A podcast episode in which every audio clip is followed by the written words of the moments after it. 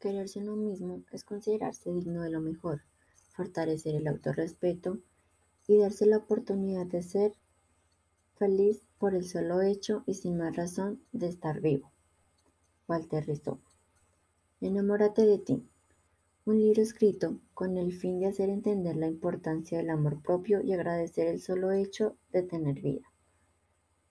En el libro encontramos varios fragmentos donde nos enseña cómo podemos llegar a amarnos y a valorarnos por lo que somos, por lo que en realidad somos. Hoy en día las personas tienen muchos estereotipos y siempre buscan cómo verse bien en toda la sociedad, sin darse cuenta que en realidad lo que importa es cómo te sientes. No busques encajar en la sociedad por medio de cambios.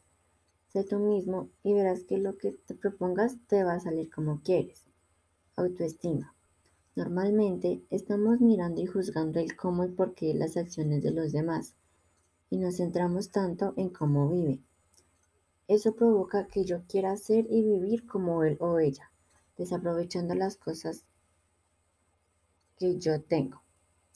Puede que la otra persona vista ropa cara o viva en un lugar costoso, pero ¿será que la vida de ella es tranquila? ¿Cómo se sentirá emocionalmente?